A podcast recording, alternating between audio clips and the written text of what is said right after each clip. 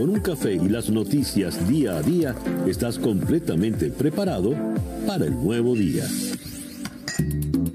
Día a día, con César Miguel Rondón.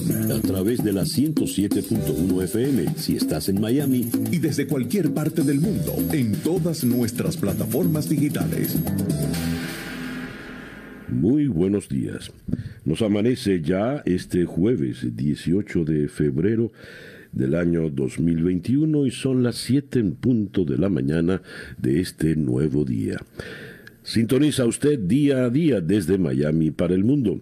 Nos sintoniza por Mundial novecientos noventa A M en Miami, noventa y ocho punto siete F M Miami Kendall y Éxito ciento siete punto uno F M en el sur de Florida, en nuestro canal en YouTube en Conexión Web. Día a día es una producción de Floralicia Anzola para En Conexión Web, con Laura Rodríguez en la producción general, Robert Villazán en la producción informativa, Jesús Carreño en la edición y montaje, José Jordán en los controles y ante el micrófono, quien tiene el gusto de hablarles, César Miguel Rondón. Siete y un minuto de la mañana. Calendario lunar.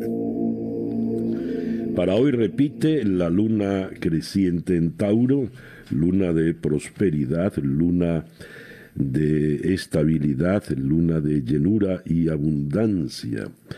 Es la luna de la abundancia, por ello, por ejemplo, es bueno iniciar una dieta, pero para engordar. Buena para cortarse el cabello, para lograr un crecimiento sano y abundante. Buena para sembrar, abonar y podar plantas. Buena para abrir cuentas bancarias, invertir dinero, adquirir bienes muebles o inmuebles. Buena para hacer inversiones. Esa es la luna de Tauro, la luna de la llenura, la abundancia y la prosperidad. Y el detalle interesante y novedoso es que desde las cinco y cuarenta y cuatro minutos de la mañana, el sol entró ya en Piscis. Así que abandonamos Acuario y ya estamos eh, bajo el signo de Piscis.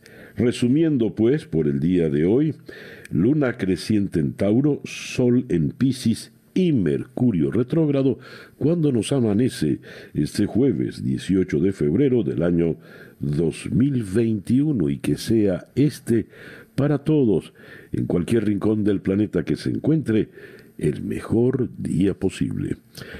Ya son las siete y dos minutos de la mañana. Escuchemos ahora el reporte meteorológico en la voz de Alfredo Finale. Muy buenos días, Alfredo. Hola, ¿qué tal, César? Muy buenos días para ti y para todos los amigos que están en sintonía en este jueves, febrero dieciocho del dos mil veintiuno. Bueno, pues te comento en primer lugar el mapa del tiempo del día de hoy.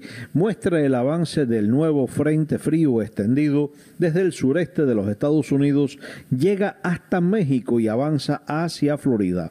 Detrás del frente, altas presiones migratorias con muy bajas temperaturas dominan todo el medio oeste, la zona de los Grandes Lagos y el noreste de los Estados Unidos. Pero no esperemos que ese frío llegue a nuestra zona. De hecho, a inicio de semana se hablaba de un sábado ligeramente frío. Sin embargo, los modelos de pronósticos durante el transcurso de esta semana han estado elevando de forma gradual las temperaturas para este próximo fin de semana, a pesar de que se mantenga fresco, pero nada con la primera proyección. Por ejemplo, vamos en detalles. Para hoy, una jornada parcialmente nublada, ligero el potencial de lluvias, no más allá de un diez a un veinte por ciento. El viento de región este-sureste alcanza en el mar de diez a veinte nudos, olas de dos a cuatro pies de altura, la bahía moderadamente movida. Máximas temperaturas para hoy quedando en entre ochenta y cuatro a ochenta y siete grados Fahrenheit.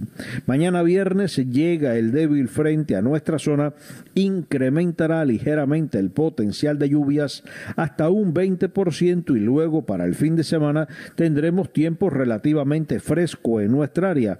Estamos hablando de mínimas en el amanecer que podrán estar entre cincuenta y ocho a sesenta y dos grados y las máximas en el rango medio de los setenta. Esto sería ligeramente por debajo de lo normal para esta época del año en toda nuestra región. Yo soy Alfredo Finale y les deseo a todos muy buenos días. Muchísimas gracias, Alfredo. Alfredo Finale es el meteorólogo de nuestra emisora hermana Actualidad diez cuarenta A M en la ciudad de Miami. Las noticias de hoy en Estados Unidos. Washington Post, la fotografía de primera página nos muestra eh, una fila de gente cubiertos pues con lo que encuentran, cobijas.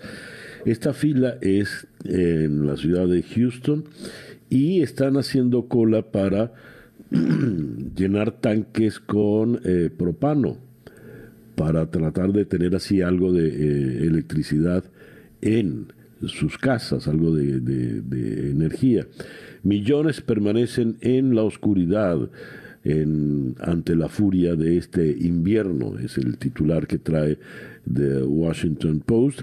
Y por otra parte, en el terreno político, los demócratas enfrentan divisiones internas eh, a propósito del próximo presupuesto. En el The New York Times tenemos acá, eh, a ver acá, eh, busco, eh, The New York Times es curioso porque es la misma fotografía que vimos, que les comenté en el Washington Post, es la que tiene el The New York Times. Es una fotografía de Associated Press, de David Phillip. Esto no, esto no suele ocurrir, que dos diarios tan influyentes repitan en primera página la misma fotografía. Se acentúa la miseria en Texas cuando la tormenta amenaza hacia el este del estado. Eh, los, eh, las autoridades están eh, repartiendo las culpas de manera irresponsable, según se destaca acá en la primera página de el The New York Times. Vamos a las informaciones ya más puntuales. Tengo acá lo siguiente. Numerosas cuadrillas de trabajadores se apresuraban a restaurar la electricidad de casi tres millones cuatrocientos mil usuarios en Estados Unidos que continuaban sin energía tras el paso de una tormenta invernal, mientras otra andanada de hielo y nieve amenaza con causar más caos. Se prevé que el nuevo frente de tormentas acarree más penurias a los estados no acostumbrados a un clima tan gélido, a decir, partes de Texas, Arkansas y los que están ubicados en el valle del Bajo Mississippi. La miseria no da tregua a la gente en la zona, dijo Bob Oravec, principal meteorólogo del Servicio Nacional de Meteorología en la ciudad de Texas. En Washington opinan lo siguiente: Estados Unidos sufrirá tormentas mortales con más frecuencia y el país debe mejorar su gestión en, de estos eventos, indicaron expertos. Eh, mientras Texas y otros estados disculpen, lidiaban con tormentas invernales que superaron todas las previsiones de empresas de suministros básicos, gobiernos y millones de ciudadanos ateridos. Las tormentas de esta semana y las que están por llegar al este del país encajan con un patrón de eventos extremos provocados por el cambio climático y demuestran una vez más que las autoridades locales, estatales y federales no hicieron suficiente para prepararse para un clima más extremo y peligroso. Con relación a esto de eh, no hicieron para prepararse, he acá una, una reacción insólita de un alcalde tejano. Tim Boyd, quien hasta el martes era el alcalde de Colorado City, en Texas, decidió escribir un polémico post en Facebook la noche del martes en medio de la histórica tormenta que ha causado más de veinte muertes y ha dejado sin electricidad a millones de personas, la mayoría en el estado de Texas. «Déjenme herir algunos sentimientos mientras tengo un minuto», escribió Boyd en una publicación que ha desaparecido ya de la red social, pero que aún es posible leer por capturas de pantalla. Naden o húndanse, es su elección. Ni la ciudad, ni el condado, ni los proveedores de electricidad les deben nada, y la nada va en mayúsculas, les deben nada a ustedes y a su familia. Solamente los fuertes sobrevivirán mientras perecer, mientras que perecerán los débiles. Boyd, del Partido Republicano, dijo que había renunciado a su puesto de alcalde antes de hacer la publicación, de acuerdo con The Dallas Morning News, pero su nombre aún permanecía en la página oficial de Colorado City hasta la tarde de ayer. Colorado City es una localidad tejana de unos cuatro mil habitantes. Se sitúa a unas doscientas treinta millas al este de Dallas y, como el resto del estado, ha sufrido temperaturas bajo cero desde el fin de semana y los estragos de los constantes recortes que dejaron sin electricidad a más de una cuarta parte de Texas, alrededor de cuatro millones de usuarios.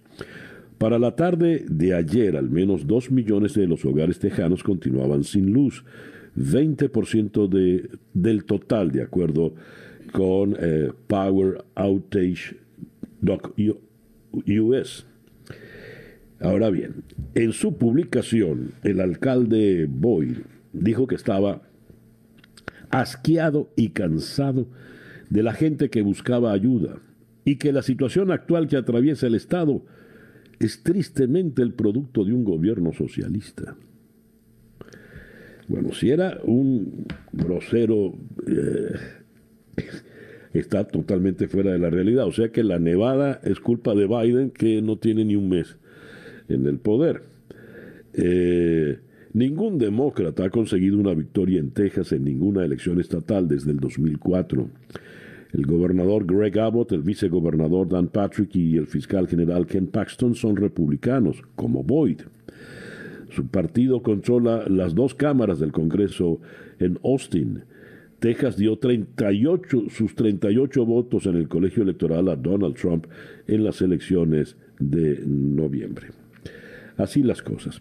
Yendo al tema de la ayuda humanitaria, durante la última semana, al menos nueve comités de la Cámara de Representantes han trabajado en la redacción de los diferentes puntos del próximo proyecto de ley de alivio económico, buscando que vaya en línea con el paquete de ayuda de uno punto nueve billones de dólares propuesto por el presidente Joe Biden.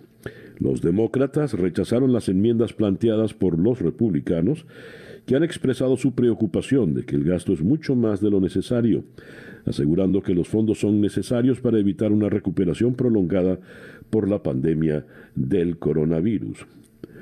De acuerdo con C N N, la próxima semana el Comité de Presupuesto de la Cámara de Representantes elaborará un proyecto de ley final basado en las medidas aprobadas, aunque se prevé que la Cámara Baja apruebe la legislación.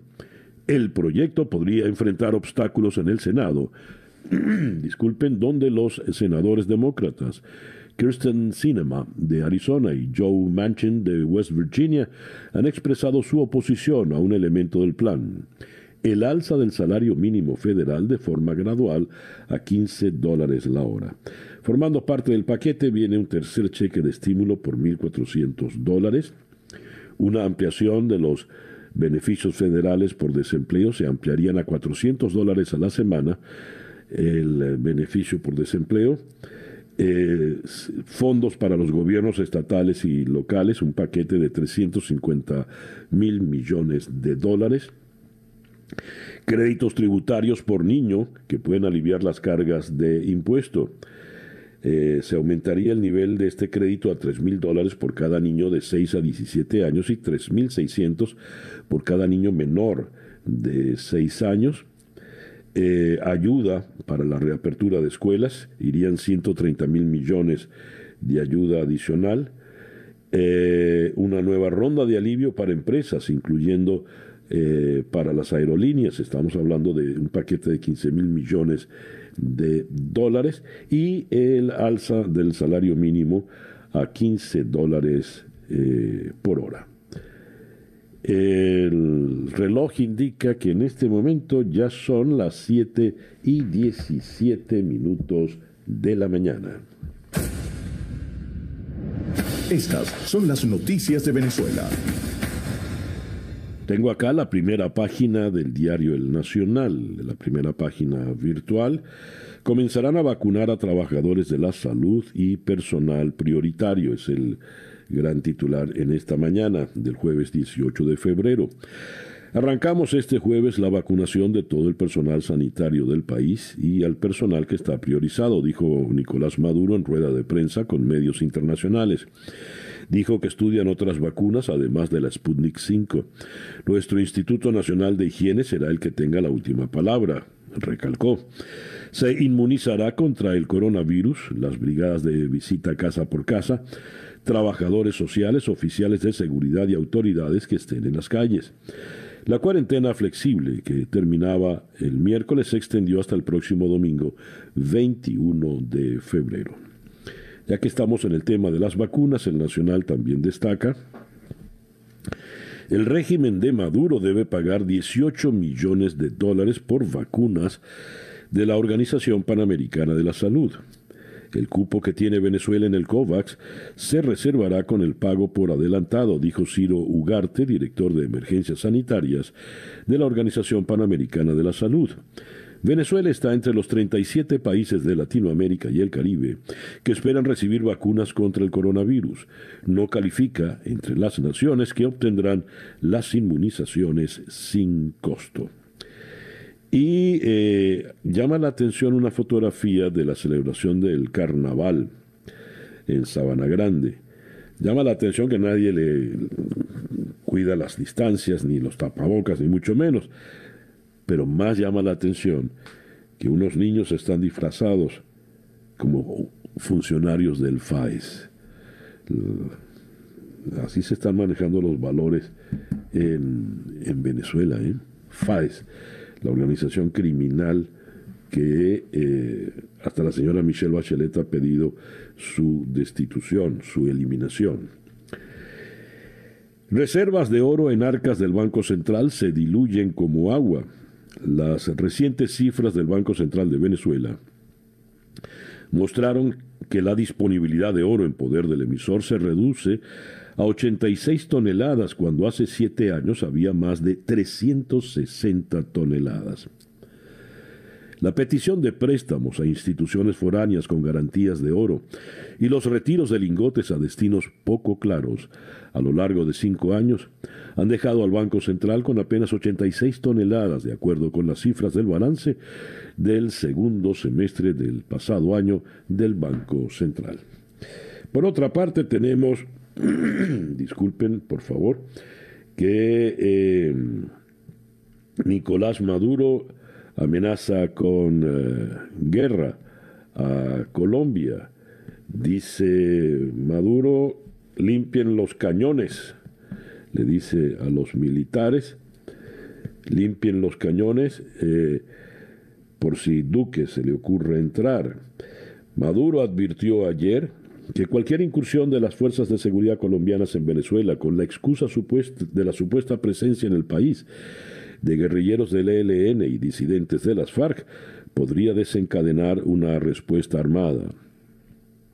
Maduro afirmó que las denuncias sobre la presencia de grupos armados colombianos en territorio venezolano serían una distracción en momentos que los colombianos son azotados por el nuevo coronavirus, entre otros problemas sociales y económicos, pero no ofreció mayores detalles al respecto.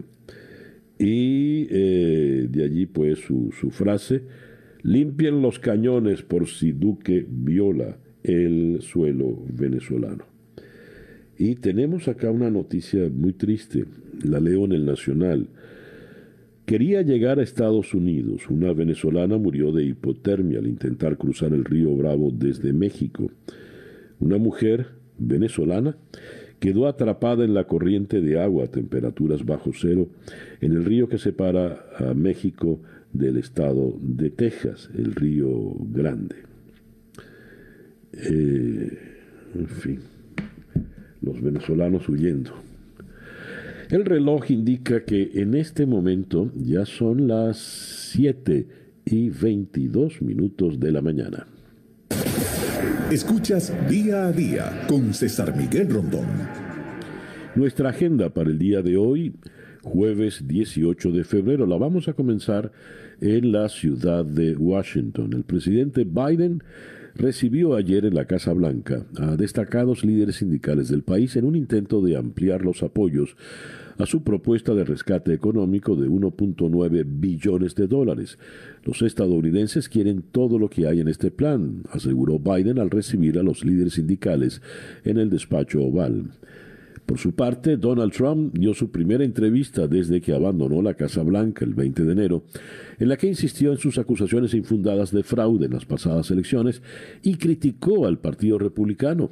También instó a los republicanos a que reemplacen a su líder en el Senado, Mitch McConnell, quien pronunció un discurso muy duro en contra de Trump al finalizar el fin de semana del impeachment. Se refirió a McConnell en términos so- soeces. De Washington, donde vamos a abordar todo esto, iremos a la ciudad de Ginebra, en Suiza, para conversar con la internacionalista María Alejandra Aristigueta. Ella fue la embajadora designada ante la eh, ante el gobierno suizo por el gobierno de Guaidó. Ya no lo es, pero ella es eh, experta, es defensora de derechos humanos. Con ella vamos a tocar el siguiente tema. Nicolás Maduro será uno de los mandatarios que intervendrán en la inauguración de la cuadragésima sexta sesión del Consejo de Derechos Humanos de Naciones Unidas el próximo veintidós de febrero, según anunció ayer este organismo, que contará también como novedad con la presencia del secretario de Estado de Estados Unidos, Anthony Blinken. La relatora especial de Naciones Unidas, Alena Duhan, se refirió al impacto de las medidas coercitivas unilaterales y reconoció que las sanciones impuestas por Estados Unidos y la Unión Europea han exacerbado las calamidades del país con un efecto devastador. Estos temas los vamos a abordar con María Alejandra Aristigueta. De eh, Ginebra vamos a ir a la ciudad de Dallas, en Texas, para conversar con la periodista Carolina Pereira. Cientos de miles seguirán sin luz con un frío brutal en Texas, una red eléctrica única en el país que opera de forma independiente y plantas generadoras poco adecuadas para operar en las temperaturas bajísimas se combinaron con un frío extremo y llevaron a un apagón sin precedentes en Texas que para miles de personas se extenderá por varios días más. Esto lo vamos a abordar allí en Dallas. De Dallas iremos a la ciudad de Bogotá para conversar con el periodista de Noticias R C N, Carlos Arturo Albino. Colombia comienza la vacunación contra el COVID. En Sincelejo, capital del departamento caribeño de Sucre, donde la enfermera Verónica Luz Machado, de cuarenta y seis años, recibió la primera dosis de un lote de cincuenta mil sueros fabricados por Pfizer, que ya están en Colombia. De Bogotá iremos a la ciudad de Montevideo para conversar con eh, Gonzalo Ferreira, periodista, editor jefe del diario El Observador y coautor del libro Luis Almagro no pide perdón. La llamada que salvó a Maduro de ser sancionado internacionalmente. Ese es un fragmento del libro Luis Almagro no pide perdón, que hace una aproximación al conflicto venezolano y cuenta las estrategias del secretario general de la O E A para acercar diplomáticamente al régimen chavista, así como un incidente que marcó el punto de inicio de una serie de fuertes enfrentamientos diplomáticos entre Venezuela y Colombia y una seguidilla de intentos fallidos para promover sanciones más duras contra el régimen de Nicolás Maduro. Y de Montevideo vamos a ir a Barcelona para conversar con Gerard Escaich Forge, periodista de Euronews. Segunda noche de tensión en España por el encarcelamiento del rapero Pablo Hasél, condenado por tuitear contra Juan Carlos I. Eh, el partido Podemos, el de Pablo Iglesias, Unidas Podemos, Eh, apoya las, los actos de violencia abiertamente y pide libertad de expresión. Pero Iglesias está promoviendo una orden ejecutiva que va a coartar la libertad de expresión. De eso también nos vamos a ocupar. Esta, pues, es nuestra agenda para el día de hoy, jueves dieciocho de febrero del año dos mil veintiuno. siete y veintisiete minutos. El editorial con César Miguel Rondón. En España, el diario La Razón publica este editorial. Iglesias no nos amordazará. No hay debate posible, al menos en una democracia plena, cuando desde el poder político se pretende ejercer el control o la tutela de los medios de comunicación. De ahí que la intervención ante el Parlamento del vicepresidente segundo del gobierno, Pablo Iglesias, reclamando instrumentos de supervisión pública de los contenidos informativos, es soberana, es profundamente perturbador para el derecho a la libertad de los ciudadanos, que son soberanos en su elección y que no precisan de más amparo que el que emana legítimamente de los tribunales eh, de justicia. Ahora, esto es lo que plantea Pablo Iglesias, pero en el diario El Mundo de Madrid, en la eh, edición de hoy, Podemos alienta las protestas en plena ola de violencia en las calles. El portavoz de Unidas Podemos en el Congreso, Pablo Echenique, manifiesta todo su apoyo a los jóvenes antifascistas que están pidiendo justicia y libertad de expresión. La libertad de expresión, pues, es una moneda que, según el demagogo que la tenga en la mano, sirve para uno y para lo otro también. El reloj indica en este momento siete y treinta y seis minutos de la mañana, acá en Día a Día. Escuchemos ahora el Coronavirus Update en la voz de Juan Camilo Gómez. Muy buenos días, Juan Camilo. Buenos días, César Miguel. Hoy, jueves dieciocho de febrero, amanecemos con más de ciento diez millones de casos de coronavirus en todo el mundo, que dejan más de dos millones cuatrocientos treinta mil muertos. En Estados Unidos tenemos más de veintisiete punto nueve millones de casos confirmados, que dejan más de cuatrocientos noventa mil muertos. Y en Florida, más de un millón ochocientos cuarenta mil casos, para un total de veintinueve mil trescientos diez muertos. Eh, muchísimas gracias, Juan Camilo. Juan Camilo Gómez es nuestro compañero en la emisora hermana Actualidad diez cuarenta A M. cuatrocientos noventa mil eh, muertes en Estados Unidos. Ya pronto, como lo había pronosticado, lo había dicho Biden, estaremos en, en el medio millón. Dios. El reloj indica en este momento siete y treinta y siete minutos de la mañana. Esto es Día a Día. Noticias de Latinoamérica. Comenzamos en el Ecuador. La indecisión del Consejo Electoral de Ecuador de reabrir las urnas de las presidenciales del siete de febrero para disipar sospechas de presunto fraude dejan al país en una verdadera incertidumbre y ante una movilización indígena que se inició ayer y que llegará a Quito para exigir el recuento. La última vuelta de tuerca al embrollo electoral la dio el dirigente del movimiento indígena Pachacutic y candidato presidencial Yacu Pérez al presentar ante el Consejo Nacional Electoral un escrito para solicitar la suspensión del escrutinio. Managua. Cuatro aspirantes opositores a la presidencia de Nicaragua firmaron un acuerdo para someterse a un proceso de elección democrática, a lo interno de la disidencia, respetar los resultados y apoyar al ganador con el objetivo de enfrentar unidos al presidente Daniel Ortega en las elecciones de noviembre próximo. El economista Juan Sebastián Chamorro, el dirigente campesino Medardo Mairena, el académico Félix Maradiaga y el periodista Miguel Mora firmaron ese acuerdo promovido por el organismo Hagamos Democracia, con el apoyo de la diáspora y nicaragüenses en el exilio, así como de la Fundación Arias de Costa Rica. Lima. A menos de dos meses de elecciones generales, solo el dieciocho por ciento de los peruanos asegura que ya decidió su voto, y aunque las preferencias aún son encabezadas por George Forsyth, el exalcalde ahora es amenazado por otros aspirantes que repuntan en las encuestas, como el centroderechista Johnny Lescano. De acuerdo con el último sondeo de la empresa privada Datum, cuarenta y seis por ciento de los peruanos está indeciso y treinta y cuatro por ciento no ha pensado nada sobre los comicios generales del próximo once de abril, pues apenas el dieciocho por ciento de la población asevera que ya sabe a qué candidato dará su confianza.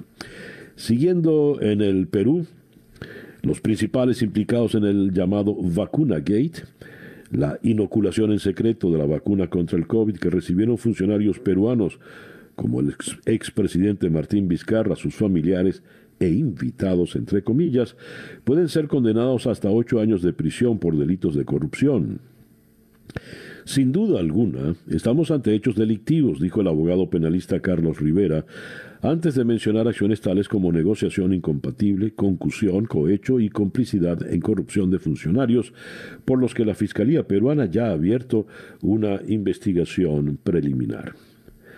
Casi sesenta y tres millones de personas han sido vacunadas en las Américas y el Caribe en los últimos dos meses, mientras que la semana pasada las cifras de fallecidos y de contagiados bajaron diez por ciento en la región, según la Organización Panamericana de la Salud. La directora de la O P S, Carissa Etienne, estimó que más de setecientos millones de personas en las Américas tendrían que ser vacunados contra el COVID para garantizar una cobertura del setenta por ciento. Colombia. Colombia comenzó ayer en Sincelejo, en el norte del país, la vacunación contra el COVID diecinueve, campaña marcada por una controversia en torno a la distribución de las primeras cincuenta mil dosis recibidas el lunes de Pfizer. Verónica Machado, jefe de enfermeras del Hospital Universitario de Sincelejo, capital del departamento caribeño de Sucre, recibió la primera dosis y con su vacunación el país puso en marcha un plan con el que se espera inmunizar a treinta y cinco millones doscientas mil personas este año. Brasil.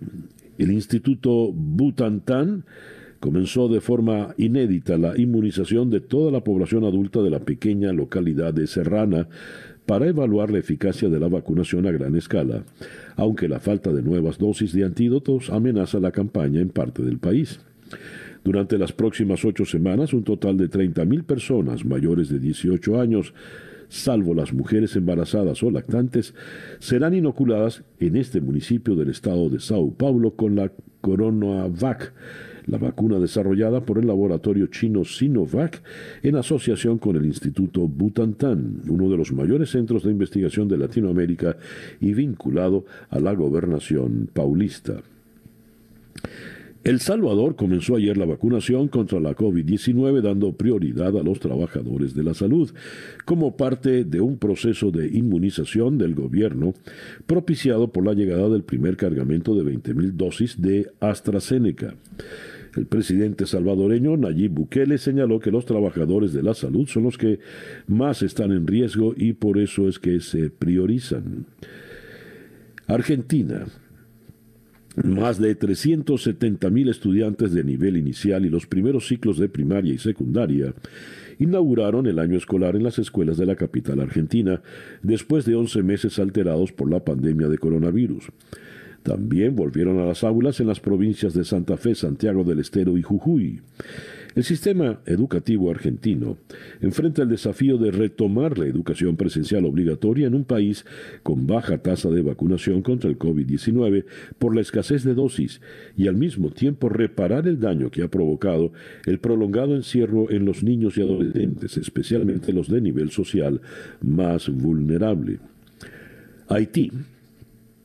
Estados Unidos subió el tono de sus críticas hacia el gobierno de Haití y manifestó su condena a las acciones autoritarias y antidemocráticas adoptadas por el presidente Jovenel Moïse. La embajada de Estados Unidos en Puerto Príncipe repercutió una serie de tuits de la subsecretaria adjunta de la Oficina de Asuntos para el Hemisferio Occidental del Departamento de Estado de Estados Unidos, Julie Chang, en los que por primera vez Washington condena a Moïse en medio de la grave crisis institucional abierta con los jueces y la oposición. siete y cuarenta y tres minutos de la mañana, acá en Día a Día. La información del mundo día a día. Comenzamos por Roma. El, pre, el premier italiano llama a la unidad para combatir el virus. Mario Draghi exhortó al polarizado espectro político a unirse detrás de su gobierno para ayudar al país a enfrentar la pandemia de coronavirus y la devastación económica que ha provocado. Dijo que Italia tiene una oportunidad irrepetible de crear una nación más sostenible, igualitaria y sana para las futuras generaciones. En un discurso ante el Senado, Draghi prometió encabezar un programa de gobierno con conciencia ambiental y reforma digital. Su gabinete enfrenta votos de confianza obligatorios en las dos cámaras, que se prevé superará después de haber obtenido un amplio apoyo para un gobierno técnico-político formado por pedido del presidente como respuesta de emergencia a la crisis del COVID. Moscú. Rusia rechaza el fallo de la Corte Europea para liberar a Navalny. La Corte Europea de Derechos Humanos exigió a Rusia dejar en libertad al líder opositor Alexei Navalny, un fallo rechazado de inmediato por las autoridades rusas, quienes están determinadas a silenciar a su crítico más prominente. El fallo, publicado en el sitio en Internet de Navalny, exige su excarcelación inmediata y advierte que, de lo contrario, Rusia estaría violando la Convención Europea de Derechos Humanos. El ministro ruso de Justicia, Konstantin Chuichenko, declaró que la petición de la Corte era infundada e ilegal, mientras que el Ministerio de Exteriores dijo que el fallo era parte de la intromisión de Occidente en los asuntos internos de Rusia. España. Segunda noche de tensión en España por el encarcelamiento de Pablo Hasél, el rapero condenado por tuitear contra Juan Carlos primero.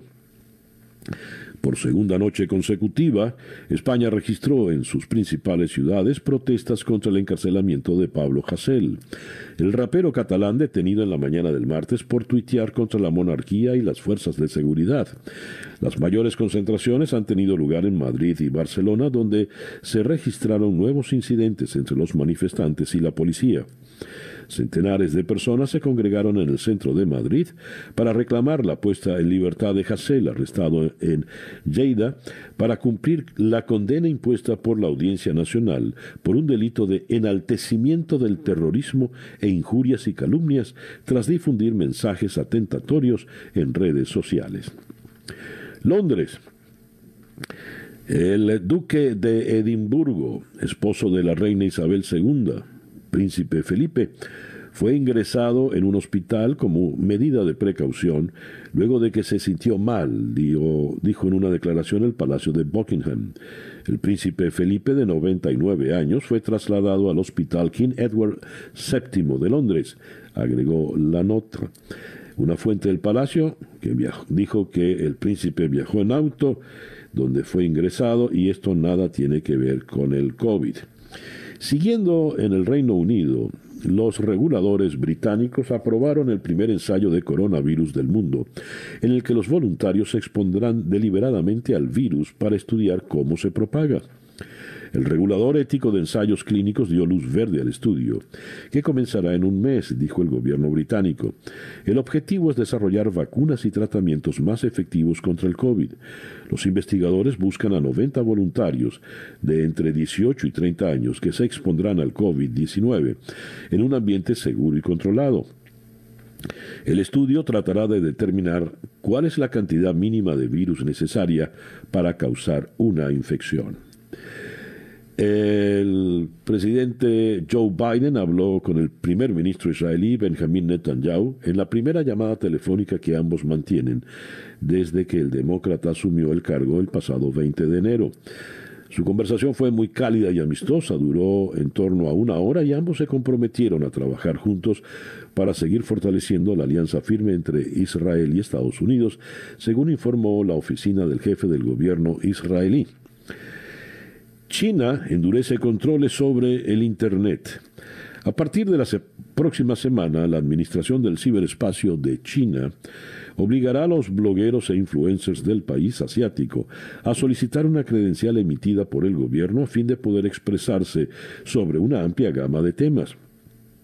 Algunos temen que solo la prensa estatal y la propaganda oficial obtendrán el permiso. Y ya que estamos en Asia, eh, esta información nos llega de Yangon, Myanmar. Manifestantes contra el golpe militar en Myanmar regresaron hoy jueves a las calles tras una noche de intimidación armada de las fuerzas de seguridad en la segunda ciudad más grande del país.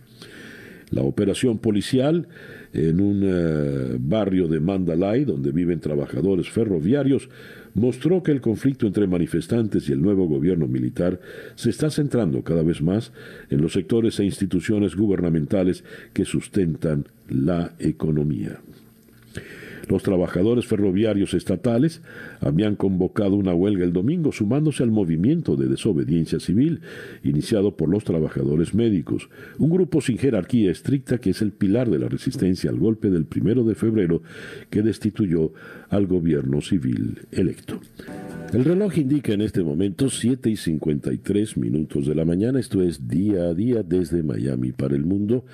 Y desde Miami subimos entonces en la geografía para llegar a la ciudad de Washington, donde en la línea telefónica está Alfonso Fernández, corresponsal de la agencia F en la capital de Estados Unidos. Alfonso, muy buenos días, gracias por atendernos.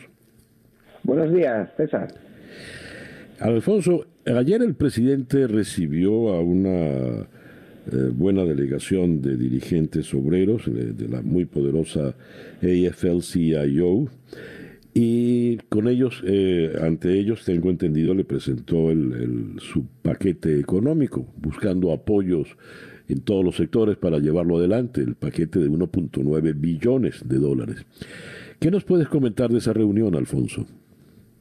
Eh, bueno, sí, eh, el presidente Joe Biden continúa con sus contactos en, en digamos, en todos los, los sectores de la sociedad civil estadounidense para sacar adelante este plan, como bien dices, eh, muy ambicioso de uno coma nueve billones de dólares.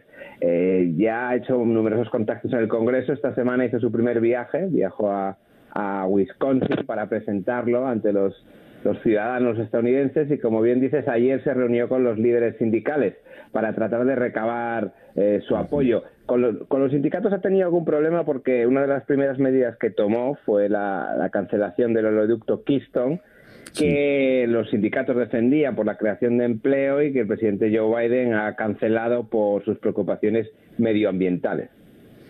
A ver, Alfonso, ¿cómo son, uh, cuándo, qué dificultades se está enfrentando la aprobación de este paquete de uno punto nueve billones? O, preguntado de otra manera, ¿verá luz pronto en el Congreso?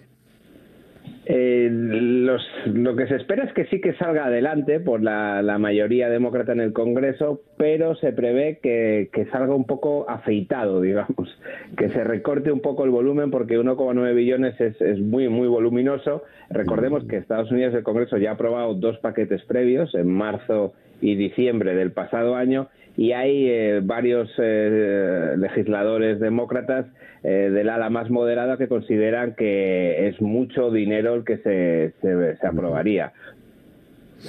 A ver, algunos medios han, a, han mencionado el caso de dos senadores puntuales y hablan, y eso les da pie para hablar de divisiones dentro del Partido Demócrata. ¿Puede hablarse de divisiones, de fracturas importantes dentro del partido a propósito del paquete, Alfonso?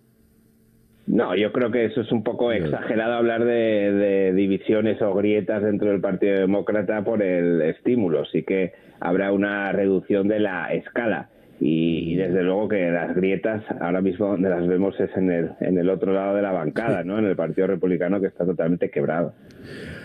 Hablemos de eso. Fue muy fuerte Donald Trump refiriéndose en su primera entrevista a Mitch McConnell. ¿Qué, nos, qué, ¿Qué impresión te causó, Alfonso?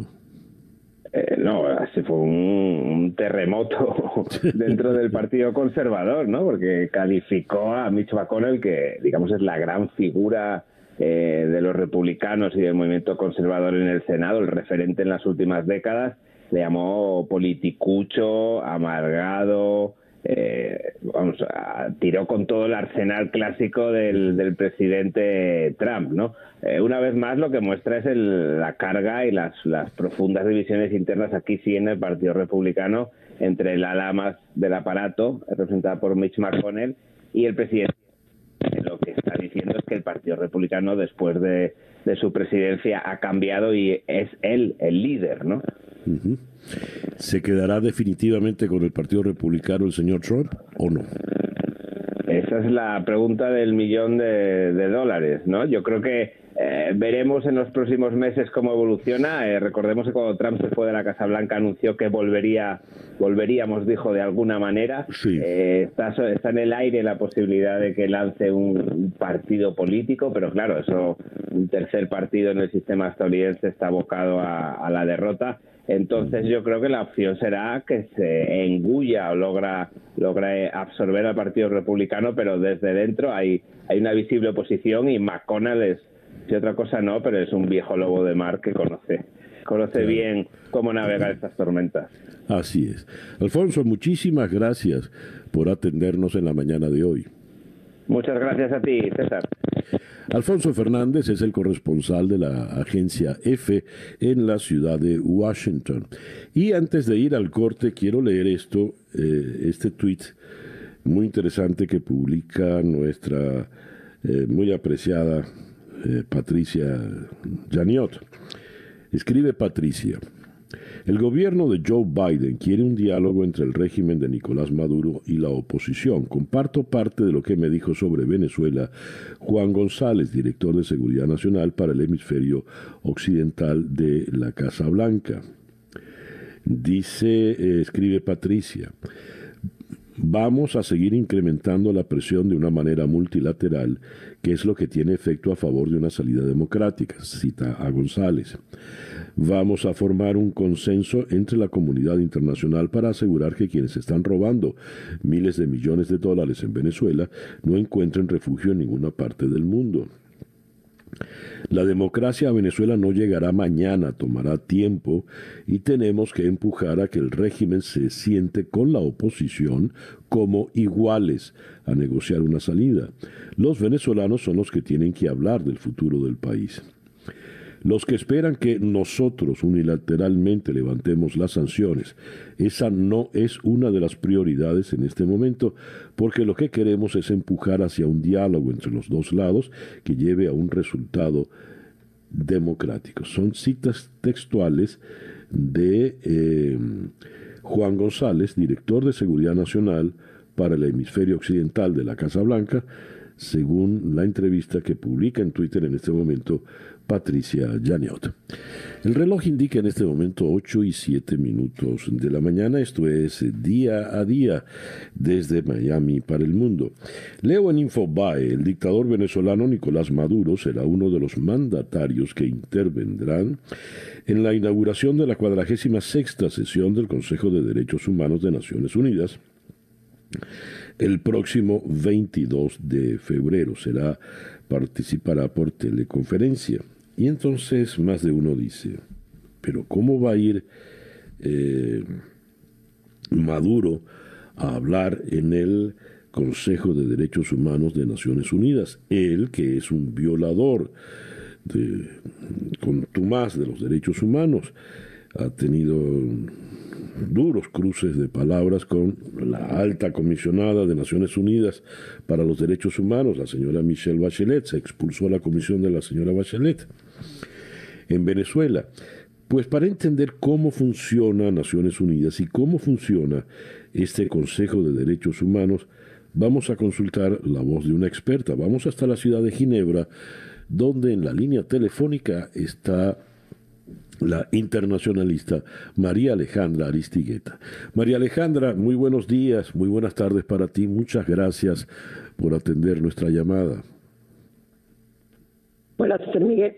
Buenos días para ti. Eh, aquí ya es de tarde, evidentemente, pero, pero eh, de verdad que es un placer siempre estar contigo en este programa al inicio del día de ustedes. Muchas gracias. A ver, ¿cómo se explica que el dictador Nicolás Maduro, La, lo califica así la nota que acabo de leer en Infobae, hable como dignatario en el Consejo de Derechos Humanos de Naciones Unidas? Bueno, la respuesta, la respuesta corta es porque puede. La uh-huh. respuesta larga, eh, déjame organizar un poquito las ideas. La respuesta larga es que eh, Naciones Unidas no reconoce o desconoce a gobiernos, sino a estados. Eh, el que el que representaba el Estado hasta el dos mil dieciocho era era Maduro. y el que ha seguido representando al Estado ante Naciones Unidas sigue siendo Maduro, puesto que no ha habido un cambio, no, no hay un, un cambio eh, de presidente en Venezuela.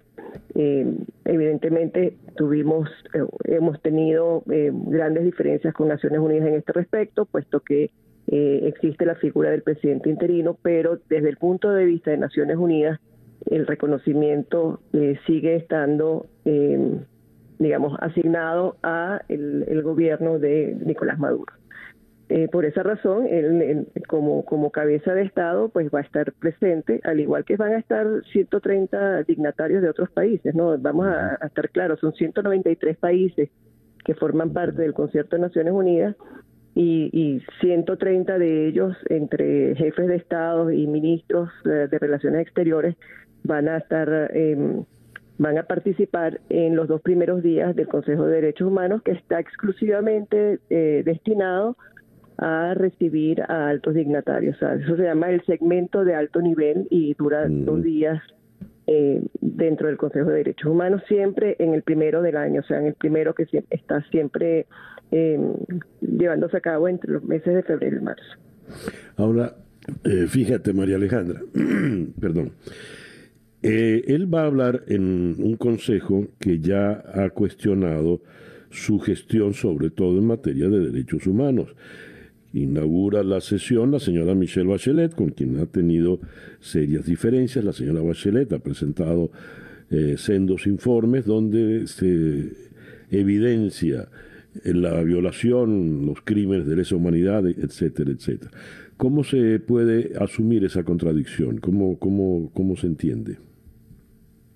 Bueno, porque este es un órgano que eh, promociona, supervisa, eh, eh, es un órgano que tiene múltiples funciones, tiene la función de supervisar desde la Secretaría y desde sus mecanismos independientes, como también tiene este órgano deliberativo que es el, el Consejo de Derechos Humanos. Entonces, uh-huh. eh, las múltiples funciones del, del, eh, de la Oficina del Alto Comisionado para Derechos Humanos eh, da para que en la supervisión uno le pueda decir, le haga un llamado de atención, pero no, no sería el único eh, organismo que lo hiciera dentro de, de este, del esquema de, de Naciones Unidas. De Naciones Unidas.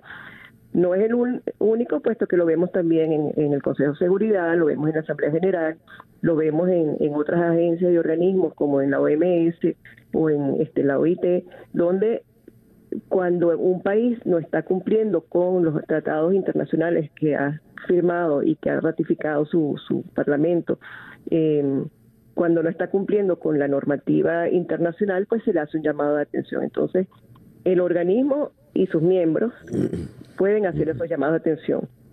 Eh, y el país, el país concernido, como le dicen en el en el caso del Consejo de Derechos Humanos, pues tiene derecho a, a ripostar, a, a, a explicarse, etcétera, etcétera. Eh, es un Estado miembro, es un Estado miembro de pleno derecho, y en el caso de Venezuela particularmente es además miembro del Consejo de Derechos Humanos. Tú sabes que son cuarenta y siete de los países, de los ciento noventa y tres hay cuarenta y siete que forman parte del Consejo, que son parte activa sí. en el Consejo. Ahora, María Alejandra. Eh, no nos gusta, a ver, perdón, disculpa que te sí, interrumpa. Sí. Pero no, no, no, no, no, no, continúa. Gusta, uh-huh. Pero, pero no nos pero gusta es esa, este, esa situación, pero es así. Entonces, yo siempre digo, este, lo mejor que nos puede pasar es entender la realidad tal cual es para poder actuar en consecuencia. Entonces, sabiendo que eso es así, sí. tenemos que eh, entenderlo, no desear que fuera de otra manera, porque perdemos mucho tiempo quejándonos y, y sufriendo. Uh-huh. Y bueno, viendo que las cosas son así, tenemos que actuar en consecuencia. Entonces hay que diseñar estrategias para que, eh, si bien no podemos impedir que hable, este, va a hablar seguramente diez minutos, que es el tiempo que les dan este, a los dignatarios. Creo que ni siquiera son diez minutos, son este, son menos porque son cien y ciento treinta, te acabo de decir, ¿no? Eh, bueno, él va a hablar como va a hablar también el, el, el ministro de Relaciones Exteriores De, de Suiza, por ejemplo, que este, tiene, digamos, la designación es otra, pero es el equivalente, como va a hablar Arantxa González, eh, como va a hablar eh, eh, José Borrell, eh, como Anthony va a Blinken. Blinken el, sí. Exactamente. Entonces, eh, eh, digamos que, que este, van a estar hablando varios presidentes, varios eh, representantes de relaciones exteriores de los distintos países, y nosotros, a sabiendas de que eso va a suceder indistintamente de lo que nosotros pensemos o querramos, pues tendremos entonces que eh, bien sea ponerlo en contexto, bien sea pedirle a los países que están ahí presentes que, eh, que actúen en nombre nuestro. Ahora, eh, María Alejandra, ya para concluir, en todo este contexto, ¿cómo entra el informe de la Relatora Especial de Derechos Humanos de Naciones Unidas, eh, Alena Duhan, presentado recientemente, donde por lo visto todo es culpa de las sanciones unilaterales de Europa y Estados Unidos? Eh, mira, César Miguel, hace como cuatro años aproximadamente, en un programa de, de radio que, eh, al que me invitaron como parte de la diáspora, yo decía que se habían invitado a tres relatores, uh-huh. Estoy hablando del dos mil diecisiete, uh-huh. Se habían invitado tres relatores, visto aquel informe eh, dolorosísimo que, que sacó el primer informe, el gran informe que hizo eh, Seyed al-Hossein, el, el anterior alto comisionado, Uh-huh. Eh, y vista la cantidad de, de solicitudes de los mecanismos independientes que son estas relatorías, estas relatorías como la de la relatora Duhan, eh, que habían pedido ir a Venezuela a constatar la situación de los derechos humanos, eh, pues eh, la, la, la estrategia de, de, de la Cancillería de Maduro fue invitar a tres que fueran favorables a su causa. Y dentro de estas tres eh, invitó a... a El, el, eh, la Relatoría sobre Desarrollo, la Relatoría sobre el disfrute de los derechos humanos este, en el contexto multilateral, o en el contexto eh, internacional, y, eh, y la Relatoría sobre Sanciones. Estas, eh, de estas relatorías dos han ido. La primera fue la del dos mil diecisiete, cuando fue Alfred de Zaya, eh, y todos recordamos cuando fue Alfred de Zaya y, y nos cayó además muy mal, pues porque... Este, es, es una persona totalmente ganada ganada a, a la causa de Maduro desde hace muchos años y lo ha hecho abiertamente sin ningún tapujo aquí en Ginebra desde hace muchos años. Y la segunda, pues, es esta señora, eh, ex embajadora de Bielorrusia ante Naciones Unidas y que evidentemente pues sigue la misma línea. Estas son relatorías políticas, son unas relatorías que no, no son las relatorías nucleares como es detenciones arbitrarias, como es torturas, uh-huh. como es libertad de, libertad de expresión. Ya. Eh, entonces responde a eso, pues. Ya, entiendo perfectamente. María Alejandra, muchísimas gracias por eh, atendernos en esta mañana. Ha sido una conversación muy esclarecedora. Gracias. A tu orden siempre, César Miguel. Que tengan feliz día. Gracias. María Alejandra Aristigueta es internacionalista, experta en el tema de los derechos humanos desde la ciudad de Ginebra. Son las ocho y diecisiete minutos de la mañana acá en Día a Día. Día a Día con César Miguel Rondón. Y de la ciudad de Ginebra vamos ahora a la ciudad de Dallas, Texas, donde en la línea telefónica está la periodista Carolina Pereira. Carolina, muy buenos días, gracias por atendernos. Un placer, César Miguel, ¿cómo estás? Muy bien, ¿dónde te encuentras en este momento, Carolina? En este preciso momento me encuentro en la ciudad de Bedford, eso está en Dallas, muy cerquita del aeropuerto. ¿Y cuál es la situación que se está viviendo allí en este momento? Yo simplemente voy a um, reforzar la frase que dijo la jueza Alina Hidalgo, que esto no es una emergencia, esto es un desastre. Texas no está preparado para esta situación. Apenas recibimos la primera tormenta el domingo y el día de ayer en la noche recibimos otra tormenta. En este momento estamos a menos cuatro grados, una situación que ha generado hasta este momento al menos seis personas fallecidas. El último fallecimiento fue de un niño apenas once años en la ciudad de Congo. Ellos vivían en una casa rodante y tenían apenas dos días de haber emigrado a Estados Unidos. Esto ilustra lo que es la situación. Dios mío. A ver, ¿cómo la están pasando? En tu caso personal, Carolina, ¿cómo estás haciendo? En mi caso personal, yo estoy bendecida. En esta ciudad no ha habido recortes de electricidad, es decir, tenemos calefacción y tenemos electricidad. Lo que sí se ha visto limitado es el transporte, porque eh, como tuvimos nieve y con la tormenta de ayer también hielo, está totalmente resbaladiza las vías, lo que te limita el transporte. Pero en términos generales, te puedo decir que hasta este momento tres millones de personas se han visto afectadas por el servicio eléctrico. Hasta esta mañana, uno punto cuatro millones de personas aún no tenían luz, entendiendo que estamos a menos cuatro grados, no hay calefacción, la gente está muriendo por hipotermia y, por otro lado, muchos están muriendo por intoxicación de monóxido de carbono, porque van a sus carros a prender la calefacción para mantenerse claro. un poco calientes, y allí viene la intoxicación. ¿Qué dicen las autoridades? Por un lado, la red de electricidad de Texas, de Texas, lo que ha comentado es que, por supuesto, la demanda ha sobrepasado el sistema. Los diferentes equipos eh, se están congelando porque no estamos preparados para estas temperaturas tan gélidas. Sin embargo, ellos estiman que en los próximos días, imagínate, en los próximos días es que se va a normalizar el proceso. Por otra parte, el gobernador de Texas, Greg Abbott, dijo que va a introducir una demanda contra este sistema por las deficiencias del servicio. Todo, al parecer, como bien dijiste, Carolina, les ha tomado por sorpresa. Pero me llama la atención la situación del, por lo visto, exalcalde de Colorado City, Tim Boyd, quien publicó eh, un, un, un mensaje en Facebook eh, muy fuerte. Déjenme herir algunos sentimientos mientras tengo un minuto. Naden o húndanse su elección. Ni la ciudad, ni el condado, ni los proveedores de electricidad les deben nada a ustedes y a su familia. Solamente los fuertes sobrevivirán, mientras que perecerán los débiles. ¿Cómo cayó esto, Carolina? Esto es terrible, porque eso sin duda alguna es una realidad, y ese es el llamado y quizás la indignación de muchas de las comunidades, porque si ciertamente la población no está acostumbrada a esto, es el, uh-huh. la primera vez que estas temperaturas han tomado vida en ciento tres años, pero entonces uno se pregunta, ¿qué han hecho las autoridades? Por lo menos de la nevada del domingo, muchas de las calles se mantienen con mucha nieve y con mucho hielo. No ha habido limpieza de las calles. Por otro lado, el sistema deficiente de electricidad. Por otro lado, lo que tiene que ver con las tuberías aquí en el estado.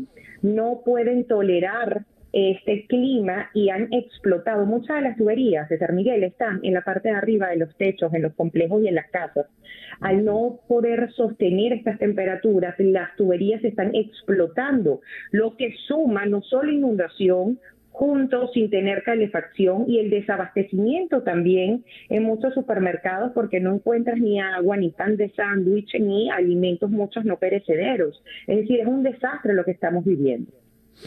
A todas estas no te he preguntado por el COVID, porque eh, pareciera que la nieve congeló todo hasta el tema del COVID. Pero ¿cuál es la realidad en medio de la pandemia, Carolina? La realidad es que los centros de vacunación están totalmente suspendidos desde el domingo pasado, cuando fue la primera nevada. Hasta este momento, más de uno punto nueve millones de personas han sido inoculadas en Texas, cuando tenemos una población de aproximadamente treinta millones.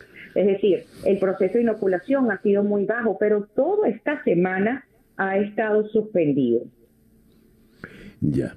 A ver, ¿cómo? Eh, perdona que te haga tantas preguntas personales, pero es que me interesa, ya que eres un habitante de Texas, de la ciudad de Dallas, sí. y estás en medio de la penuria, quiero saber, y que nuestros oyentes puedan entender el problema.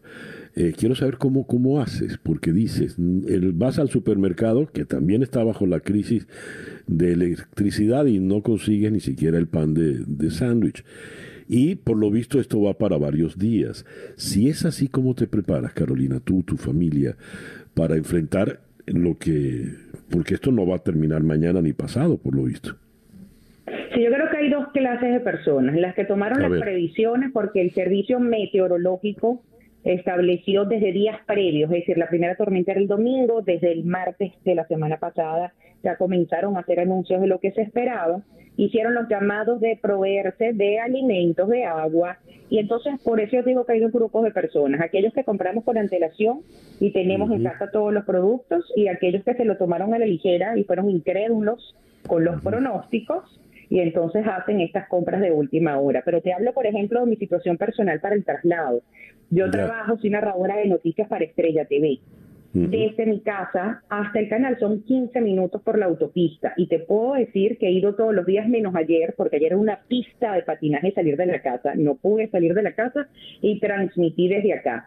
Pero los otros días he tenido que ir muy despacio, lo que me toma quince o dieciocho minutos, me tomó cuarenta y cinco minutos, porque no puedes ir más de veinticinco millas, porque es un riesgo ir a tanta velocidad con el sistema de las autopistas tan resbaladizo, porque no han limpiado las autopistas.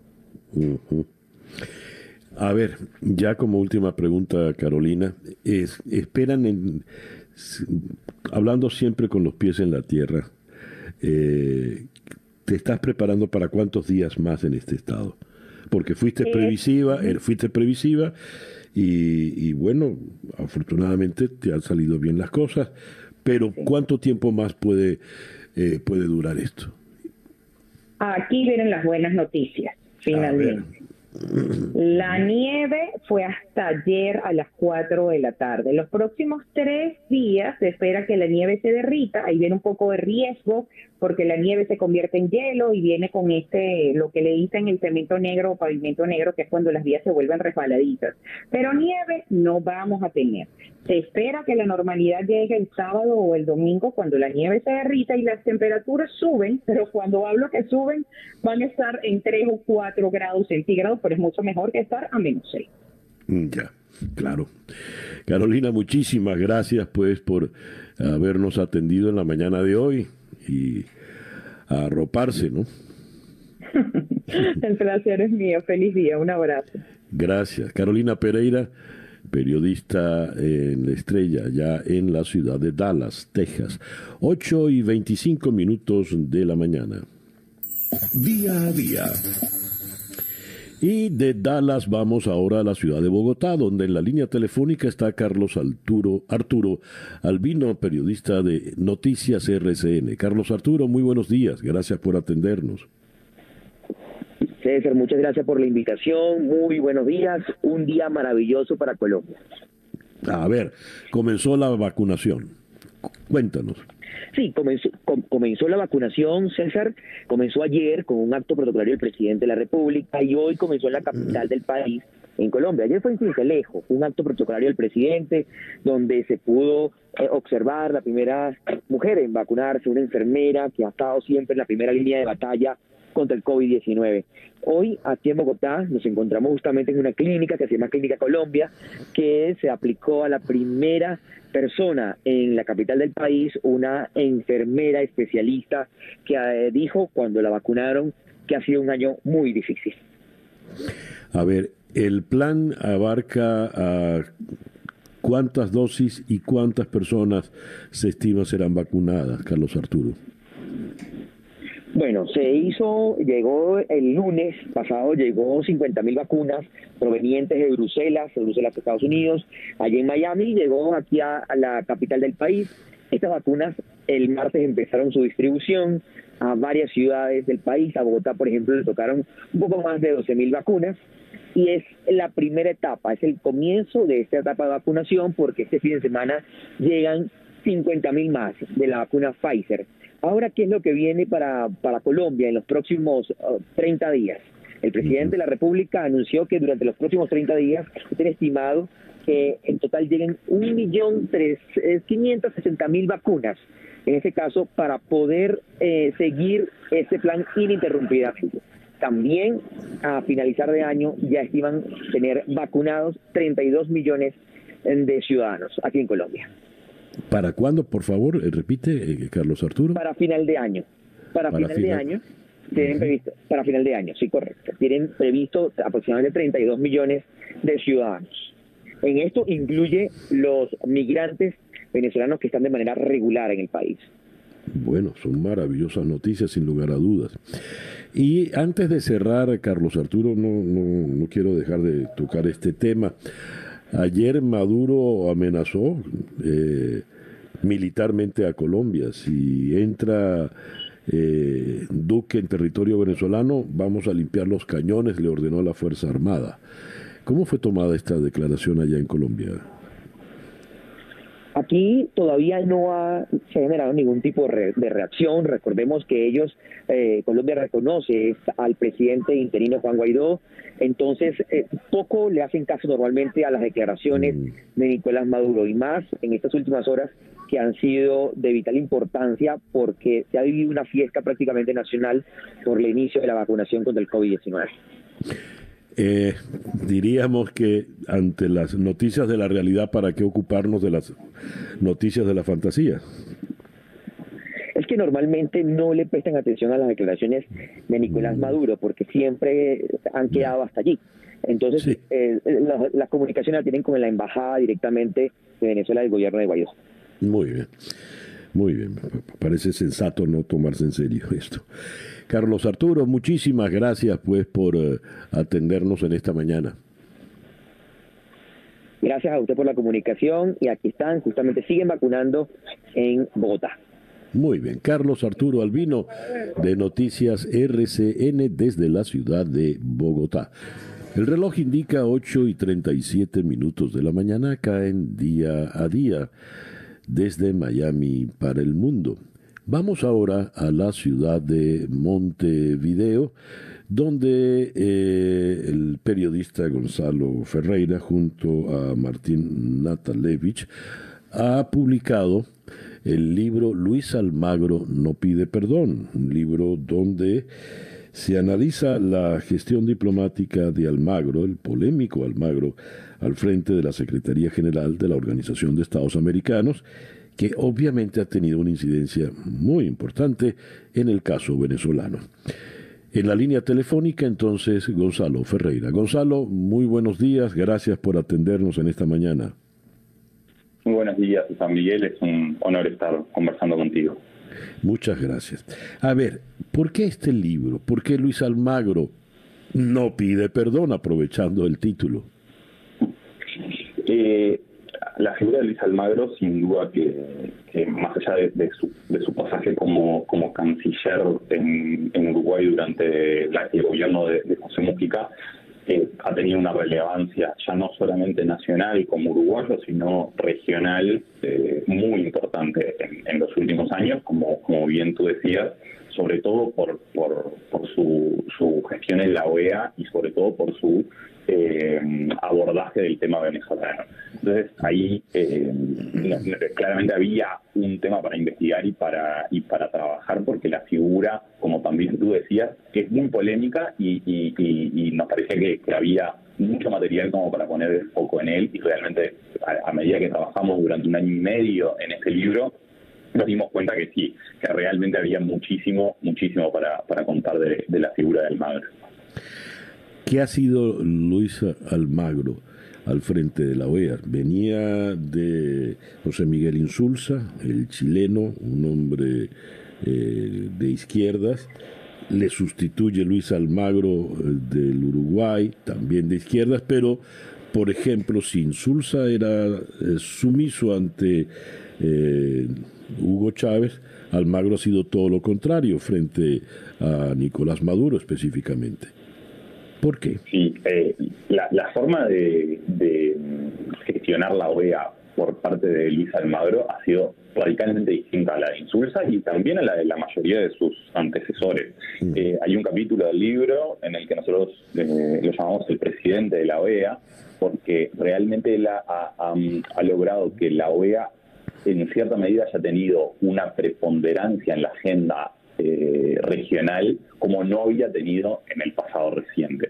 Y en primer lugar, porque él ha jugado un rol muy preponderante desde lo personal, digamos. Él se ha puesto en el centro y no ha jugado un rol solamente de el Parlamento de las Américas, la O E A, sino que a impulso personal, a impulso de decisiones de él y de, y de empujar eh, muchos temas, sobre todo eh, los temas de, de Venezuela, ahí es donde más se ve, pero no solo, sino en otro montón de cosas, le ha dado una, una, un impulso a la O E A que, que lo ha puesto en, en, en la primera página, digamos, cuando la O E A muchas veces estaba en la, eh, muy, muy atrás en los titulares de, de cualquier medio.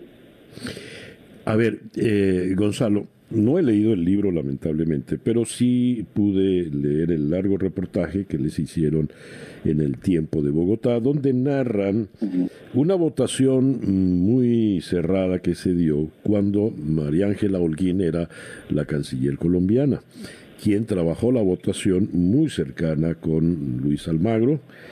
Y mientras ellos dos se movían para lograr los votos necesarios contra Venezuela, el propio Nicolás Maduro se movía por su parte y logró al final, en un texto cargado de suspenso, el voto del gobierno panameño, porque Maduro manejaba en ese momento herramientas.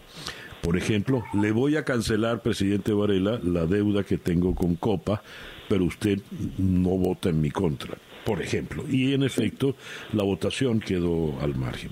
Cito la anécdota porque eh, es apasionante, tal como la narran, y porque me interesa es el tema Maduro. ¿Qué tantos mecanismos, qué tantas herramientas dispone todavía Maduro eh, en el juego de las Américas, Gonzalo? Sí, eh, César Miguel, mira, acá eh, en el libro en realidad nosotros como ese ejemplo relatamos un montón de, de circunstancias, digamos, que se dieron durante durante todos estos años de la gestión de, de Almagro. Este en particular, que lo tomó el, el, el tiempo, eh, tiene una clara incidencia, digamos, sobre sobre el rol que había jugado Colombia, por eso por eso también era interesante, pero eh, creo que los tiempos son bien distintos, ¿no? En ese momento, en, en, eh, cuando, cuando se dio esa circunstancia, Maduro todavía tenía un peso y una posibilidad de ejercer algún tipo de acciones, digamos, que hoy claramente ya no tiene, por lo menos con, con, con la misma fuerza que en ese momento en, en la región. Y en eso, y, pero, pero me parece que es interesante esa anécdota que, que, que tú traes a colación, porque en ese momento Almagro estaba muy solo.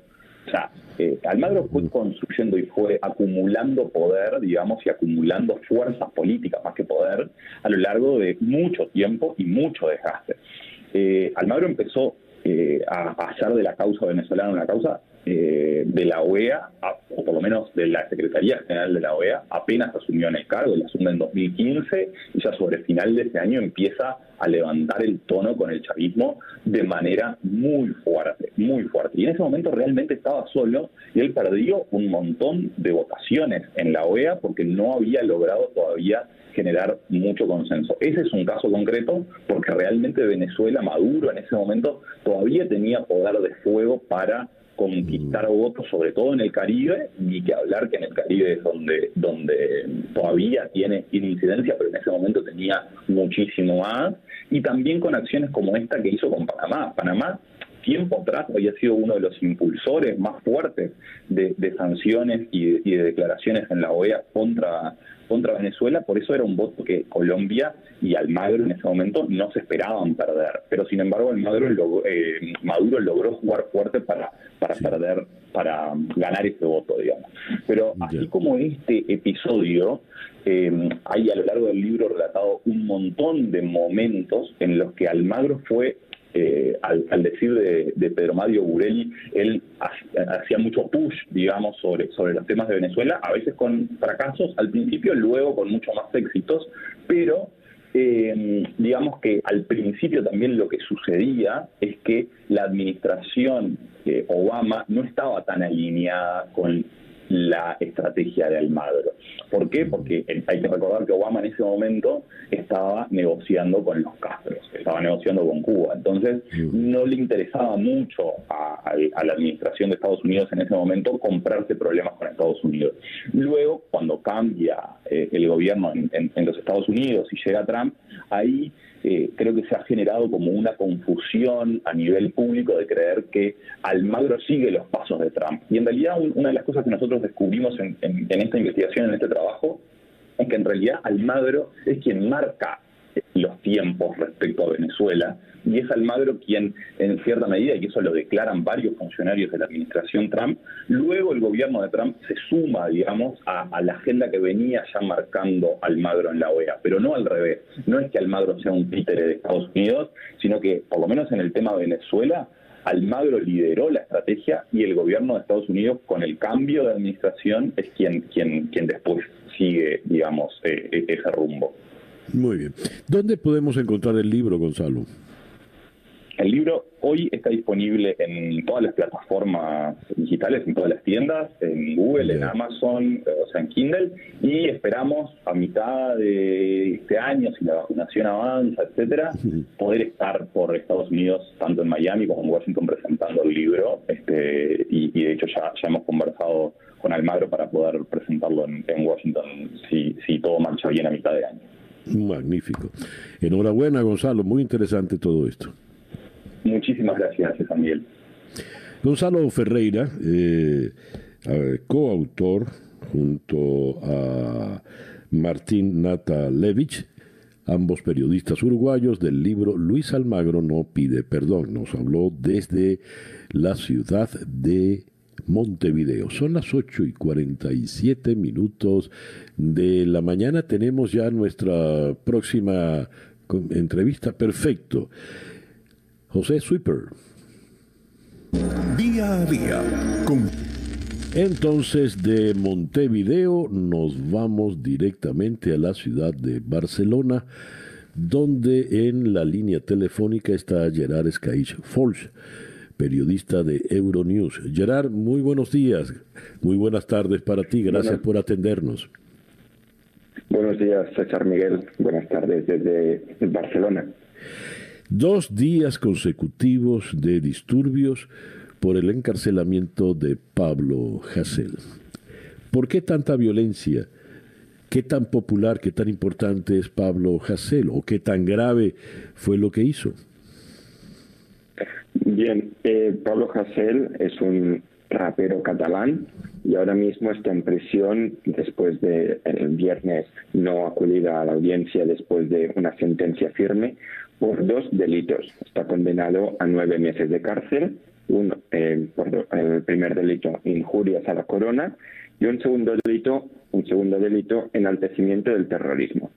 Claro, hay que entender que estas protestas y estos delitos no son de ahora mismo, son de, tenemos que viajar hasta abril del dos mil catorce, cuando la Audiencia Nacional condenó al rapero por unas canciones que hablaba de ETA, el grupo terrorista español, de las Grapo, de Al-Qaeda. En esas canciones, por ejemplo, una de las frases que por las cuales está condenado Pablo Hasél es porque decía que pensaba, y, y, y cito textualmente, en balas que nucas de jueces nazis alcancen. Es decir, estaba llamando nazis a los magistrados. Claro. Esos magistrados dijeron que era un discurso de odio y que no estaba amparado por la libertad de expresión.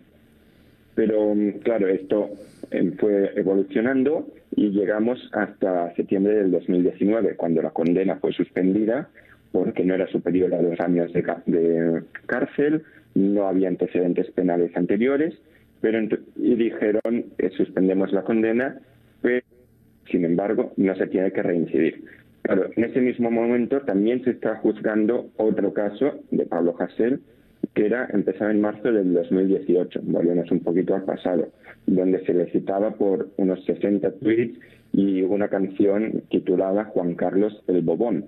Juan Carlos el Borbón es el ex eh, rey de España, ahora mismo en el exilio o, o fugado, dependiendo de cada punto de vista.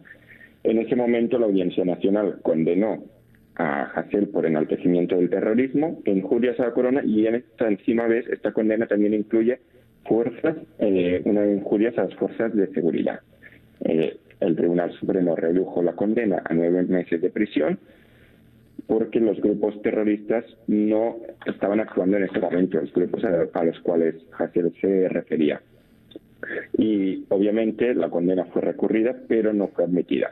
Y por eso hay que tener la, en mente quién es Pablo Hasél, que lleva varias condenas, varios años en juicios, y de hecho, hace cinco minutos, justamente, acaba de aparecer otra condena, que son de dos años, más de dos años, por agredir a un testigo durante un juicio en dos mil diecisiete. A ver, Gerard, eh, me llama la atención que en el Congreso en Madrid, el vocero de Unidas Podemos respalda a los manifestantes porque están de acuerdo con los manifestantes antifascistas, así le ha catalogado, y por la libertad de expresión. En el contexto de la política española, más allá del caso catalán y de Hasél, ¿qué significa esto, a tu entender, Gerard? Eh, a ver, hay que destacar que el gobierno está formado por una coalición, el Partido Socialista y Unidas Podemos. Unidas Podemos sí que ha, ha pedido, de hecho van a pedir un indulto, una de las formaciones que agrupa Unidas Podemos van a pedir un indulto por el rapero catalán. Pero esto se va más lejos del, del problema independentista, de la situación política en Cataluña, porque están, es un rapero, a cantar en español, también es de, es de Lleida, es de Cataluña, pero no, no está relacionada con el partidos políticos independentistas o con el proceso catalán. Hay que destacar que esta detención ha hecho que muchos artistas, de hecho más de doscientos artistas, hayan firmado un manifiesto pidiendo la libertad, porque dicen que están, este encarcelamiento atenta contra la libertad de expresión de los artistas y de los ciudadanos españoles. Mm, ya. ¿Qué terminará ocurriendo? Eh, ¿Se ve factible que indulten a Hasél entonces y salga en libertad? Mm, sí, puede ser, claro, aquí empiezan ya los juegos políticos de Unidas Podemos, del Partido Socialista, del Partido Popular, que se está, celebra el encarcelamiento de, de Pablo Hasél por las injurias a la corona y a las fuerzas del Estado, pero también hay que destacar que mm, hay pendiente una reforma del Código Penal en España. Esa reforma, que, que, ¿cuál es la previsión? Es que vayan a revisar los delitos relacionados con excesos de, de la libertad de expresión. Es decir, en este caso se aplicaría esa reforma del Código Penal, efectivamente. Pero ahora mismo no hay previsión de cuándo se empezará a reformar, qué, tra qué trámites habrá, si el indulto llegará antes, porque primero el indulto se tiene que tramitar, todavía no se ha hecho y hay un proceso. Mm, claro, mm, habrá que ver. Pero por ahora, ahora mismo Pablo Hasél seguirá en prisión, al menos hasta finales de... Parece ser, si no pasa nada antes, parece ser que hasta en nueve meses de aquí, que es cuando termina su primera condena. Ya, ya. Gerard, muchísimas gracias pues por atendernos en la mañana de hoy. No hay, no hay de qué, un placer. Gerard Escaich Forge, Eh, periodista de Euronews desde la ciudad de Barcelona. Día a día desde Miami para el mundo estuvimos con ustedes a través de Mundial nueve noventa M en Miami, noventa y ocho punto siete F M en Miami, Kendall y Éxito ciento siete punto uno F M en el sur de la Florida y en nuestro canal de YouTube en Conexión Web. Día a Día es una producción de Flor Alicia Anzola para En Conexión Web, con Laura Rodríguez en la producción general, Robert Villazán en la producción informativa, Jesús Carreño en la edición y montaje, José Jordán en los controles y ante el micrófono, quien tuvo el gusto de hablarles, César Miguel Rondón.